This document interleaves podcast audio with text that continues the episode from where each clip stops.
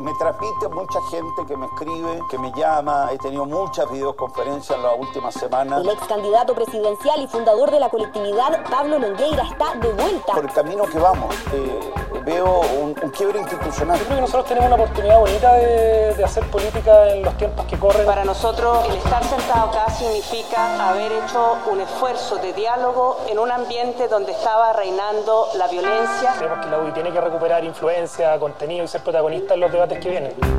Desde la sala de redacción de La Tercera, esto es Crónica Estéreo. Cada historia tiene un sonido. Soy Francisco Aravena. Bienvenidos.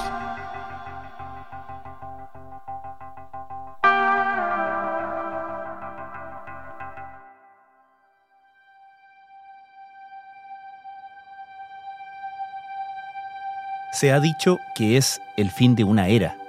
El triunfo del diputado Javier Macaya en las elecciones del Partido Unión Demócrata Independiente, UDI, no solo representa un cambio generacional. En la lista derrotada estaba el histórico Víctor Pérez, ex senador y ex ministro, secundado por la actual presidenta, la senadora Jacqueline Van Rieselberghe. Las lecturas han ido desde el fin del poder de los coroneles hasta una apertura de ventanas para un partido particularmente reacio a los cambios. Pero, como indica el periodista de la tercera Sebastián Minay, todo tiene matices que serán particularmente relevantes en el agitado primer año que le espera al nuevo líder gremialista. ¿Cuál es la relevancia de esta elección en la UDI? Responde Sebastián Minay. La importancia de esta elección interna donde resultó ganador el, diputado Javier Macaya Danús, un hombre joven de 42 años, la primera implicancia que tiene es que con eso corta de golpe dos cosas. Uno, una etapa de transición entre la UBI que había sido controlada por una generación eh, más o menos de la misma edad que está muy asociada a lo que la gente conoce eh, simplemente como los coroneles, pero que en realidad engloba a una generación más amplia del partido, digamos. Una fase de transición que fue encabezada por la, por la senadora Jacqueline Barnes Elbergue, que eh, gobernó este partido durante dos periodos, digamos. Lo primero que corta de, corta de golpe esa etapa de transición y de paso también le corta el reinado, por así decirlo, de la, administración, el gobierno de, que tenía del partido la senadora por el Bío Bío.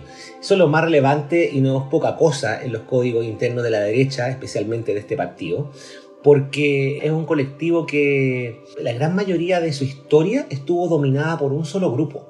Esta es la primera vez que vamos a ver qué pasa a la salida del túnel de la transición que encabezó Van Rieselberghe. Eso, eso es lo primero que yo te diría. La UDI es un partido que se hizo más conocido por estar bajo el alero de personajes como Jovino Novoa, que fue dos veces presidente del partido, el mismo Andrés Chávez, que bien nunca lo presidió, eh, fue vicepresidente varias veces y es hasta el día de hoy un líder casi fáctico de ahí, aunque no aparezca, digamos, en la prensa hablando sobre lo que le pasa a la UDI. Bien sabemos que él lleva ya más de un año, digamos, alejado de las pantallas después de haber sido castigado por el Senado y por el senador Juan Antonio Coloma, que es el cuarto espadachín, el único que sigue activo, que también fue dos veces presidente eh, de la Unión Democrática Independiente. Entonces, lo que pasó ahí fue que desde el 2017 en adelante, este partido fue controlado por la senadora Van Rieselberghe, eh, quien eh, aspiraba en un inicio a detentar este, este testimonio durante una década por lo menos y demostrar que era capaz de llenar los zapatos de sus predecesores. Y lo que ocurrió ahora, en una larga teleserie que se desencadenó en los últimos meses, es que eso se ve interrumpido de golpe y ahora se abre una etapa nueva que muchos en la, UDI la, celebran porque supuestamente les va a traer aire de frescura, pero que también habrá varias interrogantes. Y, y, las interrogantes que vienen hacia adelante van a depender sus respuestas en la medida que se resuelvan todos los eh, conflictos que marcaron estos últimos meses antes de la elección, que si bien no fue una, una interna eh, reñida, a sangre y fuego, como otras que ha tenido el partido antes, sí reveló mucho de la división y la fractura interna que tiene un partido que antes se ha caracterizado por ser bastante, bastante disciplinado. Y primero, Sebastián, ¿con qué argumentos gana Javier Macaya o qué nos dice su triunfo respecto de el estado de ánimo, la opinión o las ideas reinantes en el electorado, por así decirlo, la militancia del partido? Es bien singular lo que ha pasado, porque primero Macaya ganó por una diferencia de 10 puntos, o prácticamente 55 contra 45, en un universo de votación que algunos calculan del orden de los 9.000 votos. Para tener una referencia, la militancia de la UDI asciende a los 43.000, 45.000 militantes aproximadamente. Eh, es un número de votación que no es tan bajo, no es malo, considerando las circunstancias sanitarias que existen hoy y que eh, su última referencia en la elección del 2018 tuvo una votación de casi 14.000 personas. Es una diferencia grande y antes de entrar al fondo de tu pregunta hay que tener en cuenta que esto eh, iba a ocurrir en algún momento ahora porque las últimas dos elecciones que enfrentó Jacqueline Barnes Elbergue, la antepenúltima, del 2016, le había ganado Jaime Belolio por un margen amplio, 62,4 versus 37,6. Y el 2018 venció al mismo Macaya por 52,48, se había acortado la brecha. Van Rieselberghe continúa en la presidencia de la UDI. La senadora por el Bio Bio va por su segundo periodo consecutivo. Si la senadora resultó ganadora de esta disputa, obteniendo el 62,4% de los votos versus los que obtuvo el diputado Jaime Belolio, que fueron 2.560 a nivel nacional, es decir, un 37,6%. Y lo que le dice esto a la elección de la militancia UDI, hasta donde yo he podido ver, he podido escuchar, he podido conversar y lo que también uno lee de lo que sus principales líderes y dirigentes han manifestado estos últimos días, es que el, el militante UDI primero que nada, no es el mismo de antes. Hay también una generación joven que vota ahora, gente que milita en la UI que tiene 30, 40 años, este no es un partido donde solamente votan gente de 50, de 60, de 70, que tienen rasgos tal vez, si tú quieres, un poco más conservadores, más ortodoxos, menos pragmáticos, si tú quieres, tal vez, que estaba muy anclado como una historia del pasado. Recordemos que la UDI es un partido que nace al del pinochetismo y que le costó muchos años renegar de eso. Eh, la mayoría de sus líderes históricos hicieron sus primeras armas en Chacarilla, entonces es una cosa que a la UDI le pesa y, le costó sacudirse. Eh, de hecho, el 2016 cuando Velorio insinuó de que aquí no había una campaña renovadora y que tomó tratar de, trató, de tomar distancia de los símbolos del pinochetismo o de los más viejos, entre comillas, le pegaron un portazo en la cara justamente por eso. Entonces, e igual es relevante el salto que ha tenido en el tiempo y en la visión política que ha tenido la UDI, que no significa que se haya renovado ni que se haya vuelto de izquierda, pero sí hay gente del partido que piensa que no tiene que quedarse demasiado anclado en, en trinchera. El mismo Javier Macaya lo ha dicho. En su declaración ha sido persistente en decir su frase de que no quiere que la UDI siga siendo un dique, sino que tenga propuestas. Yo creo que nosotros tenemos una oportunidad bonita de, hacer política en los tiempos que corren, que son los más desafiantes que, que, tenga, que tengamos los que estamos en política probablemente en la vida. Los próximos 20 meses se juegan los próximos 20 años de Chile y eso, y eso da una oportunidad para cambiar estilo, protagonismo, sin renunciar a, lo, que son nuestros principios y hay que conectarlo a las nuevas preguntas que se está haciendo Chile hoy día. Con eso le está aludiendo a pasado más reciente la UDI que eh, es caricaturizado por sus adversarios cuando le dicen que dice que no, que no, que no a todo y que tal vez tuvo su epítome durante el, las tensas y dramáticas negociaciones del acuerdo del 15 de noviembre. Recordemos que para la UDI fue muy dramático ir a firmar ese acuerdo porque se trataba ni más ni menos que entregar la constitución que elaboró su fundador, Jaime Guzmán. Entonces, igual hay que entender que es un año dramático para ser militante de la UDI. Para nosotros, la Unión Demócrata Independiente sentado acá significa haber hecho un esfuerzo de diálogo en un ambiente donde estaba reinando la violencia, donde estaba reinando el miedo, donde estaba reinando la falta de paz en nuestra sociedad. Dicho esto, la militancia la UDI lo que parece leer, según algunos de sus dirigentes, es que aquí se optó, se validó un cambio de discurso un cambio de, no solamente de, generación, no tiene que ver solamente con más viejos bajones, pero un cambio de manera de hacer las cosas cosa que se tiene que probar todavía, porque Macaya también era un parlamentario que estaba por el rechazo. Al menos el discurso que se quiso hacer, el discurso con el que ganó Macaya de decir que no es una, una, directiva de continuidad, como si lo era la lista encabezada por el ex senador y ministro Víctor Pérez, donde además la integraba de Kelly Selbergue, yo creo que en ese sentido le jugó a favor a Macaya y eso también de alguna forma explica que la UDI, el que el militante UDI haya leído esto de alguna forma, más allá de que la campaña interna haya sido más eficaz en fidelizar o no apoyos de, dirigentes o autoridades regionales. Pero lo que hasta ahora uno le dice en, este partido es que no es que el partido siga siendo el mismo. Yo recuerdo que en alguna ocasión, eh, medio en broma, medio en serio, un histórico me dijo, eh, a principios de, este año, me dijo, eh, Chile cambió, pero la UDI no, me decía. Bueno, lo, que trata de, de, encarnar Macaya y lo que trata de recoger él y su gente es que la UDI también está cambiando. Yo creo que nuestra lista representa un cambio de estilo, de, meterle más futuro. Creemos que la UDI tiene que recuperar influencia, contenido y ser protagonista en los debates que vienen.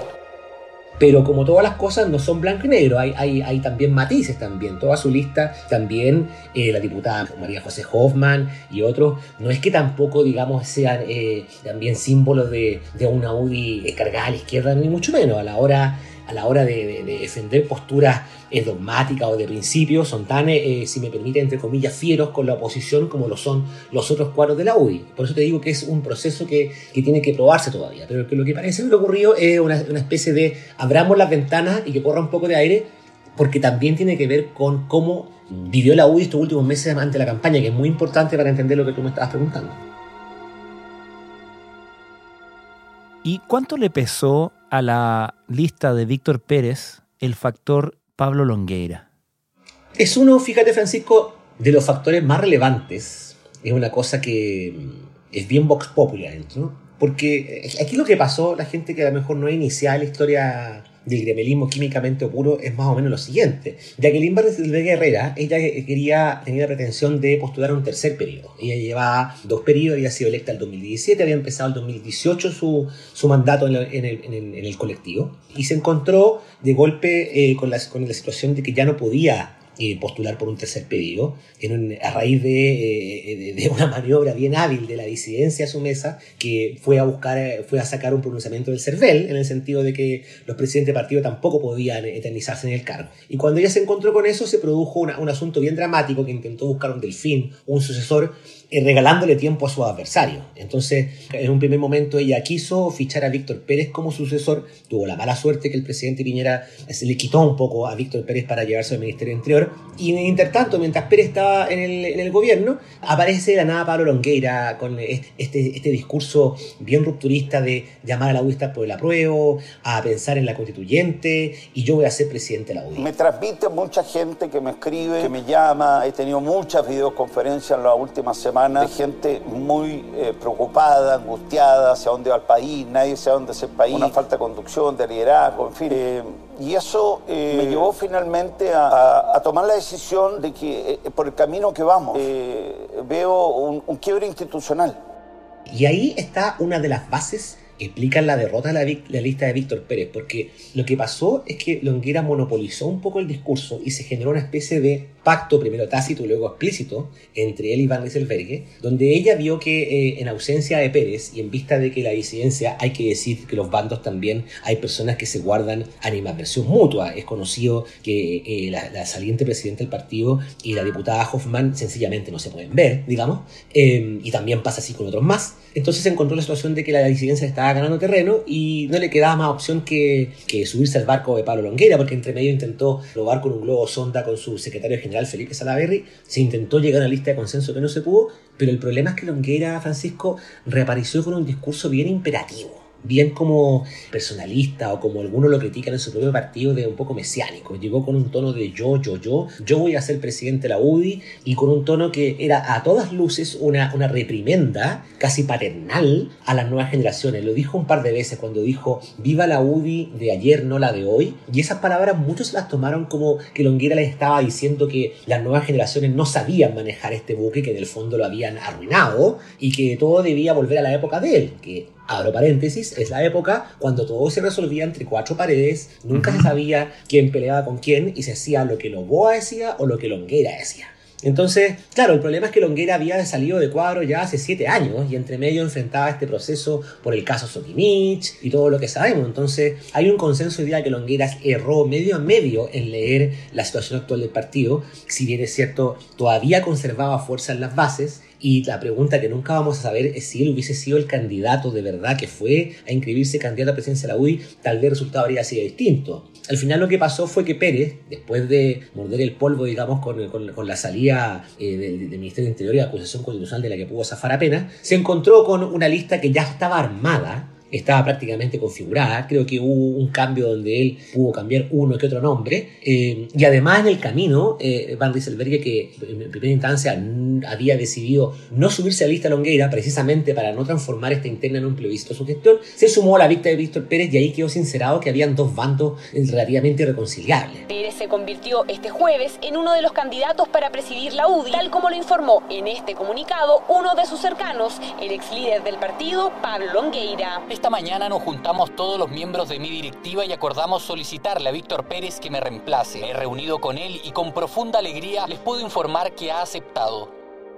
El factor Longuera es hasta el día de hoy una de las explicaciones que más se repite en el partido para explicar por qué la vieja guardia o, o parte de ella eh, perdió como en la guerra de esto, porque en esa lista estaba Pérez, estaba Van Rieselberghe, Longuera no lo integraba, estaba Claudio Alvarado, y, había buena parte de lo más histórico del partido ahí. Es cierto que hubo otros, entre ellos el, comillas coronel Juan Antonio Coloma, que nunca dijo esta boca es mía, pero que todo el mundo sabía que estaba con la lista de Macaya porque ahí estaba su hijo, el diputado homónimo, como, como jefe de campaña.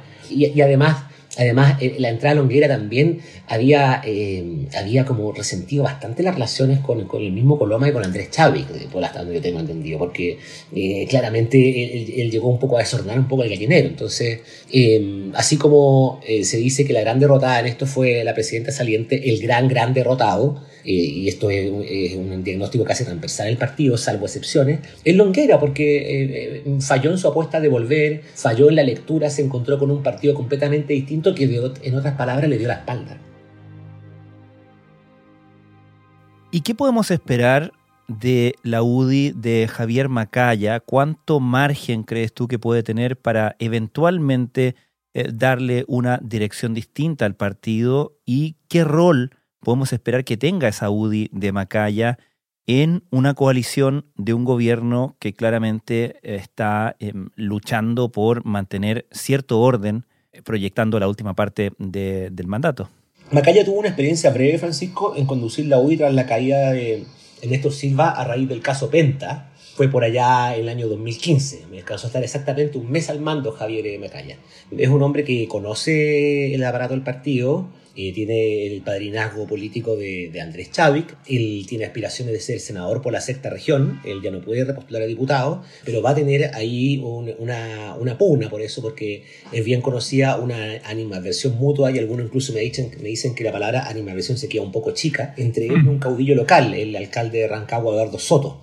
Y ahí hay una disputa por el cupo senatorial. Entonces él va a asumir este, este mando del partido, primero con ese desafío que tiene que encarar el próximo año. Primera cosa. Segundo, lo que podemos esperar de Macaya lo podemos empezar a responder en la medida de que veamos señales de si esta nueva directiva va a heredar los mismos problemas o parte de los mismos que tuvo el, segundo, el segundo periodo de, Van Rieselberghe, es decir, una reyerta entre el mando y la disidencia en el caso que se configurara una así como Van que tuvo la disidencia de Macaya, Hoffman, eh, Alessandri, Coloma, etcétera, etcétera, y nos queda un hito por ver. Cuando esta mesa nueva asuma a principios de enero, en una fecha que tiene que fijarse, más o menos luego, porque entre, medio tienen que nombrar a los candidatos, incluido el 11 de enero, los candidatos a alcaldes, concejales, cores y convencionales, ahí vamos a ver si la lista derrotada a quién va a colocar como, como vicepresidente, porque cuando en la UDI una lista pierde,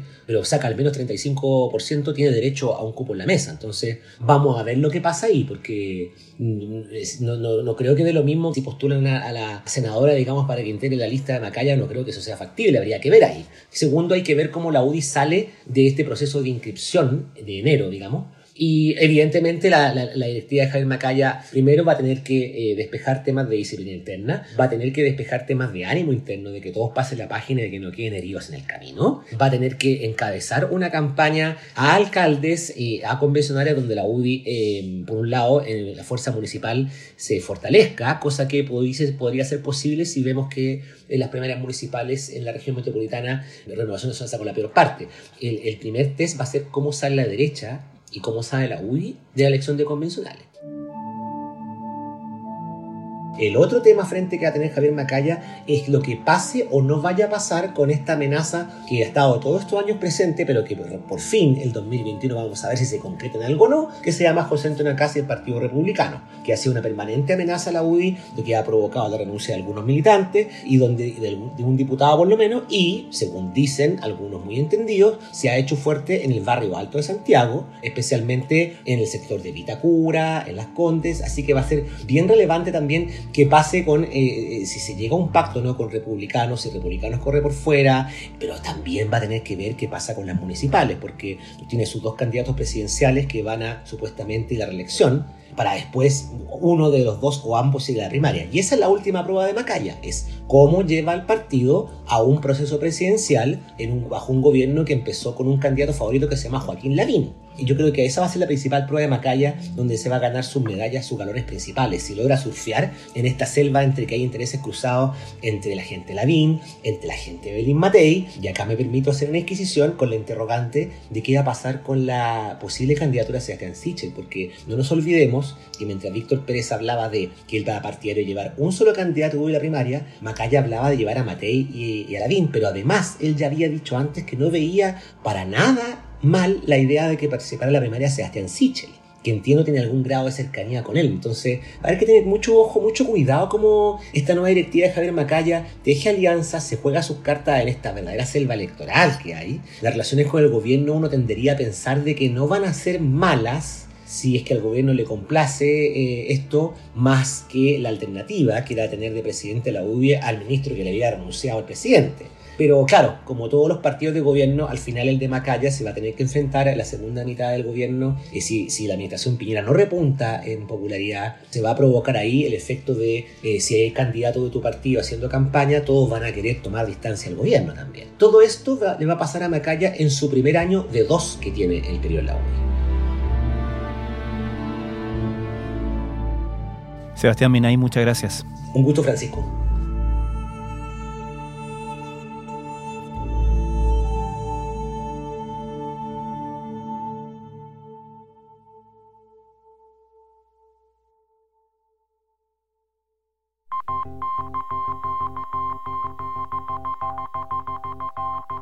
Crónica Estéreo es un podcast de la tercera.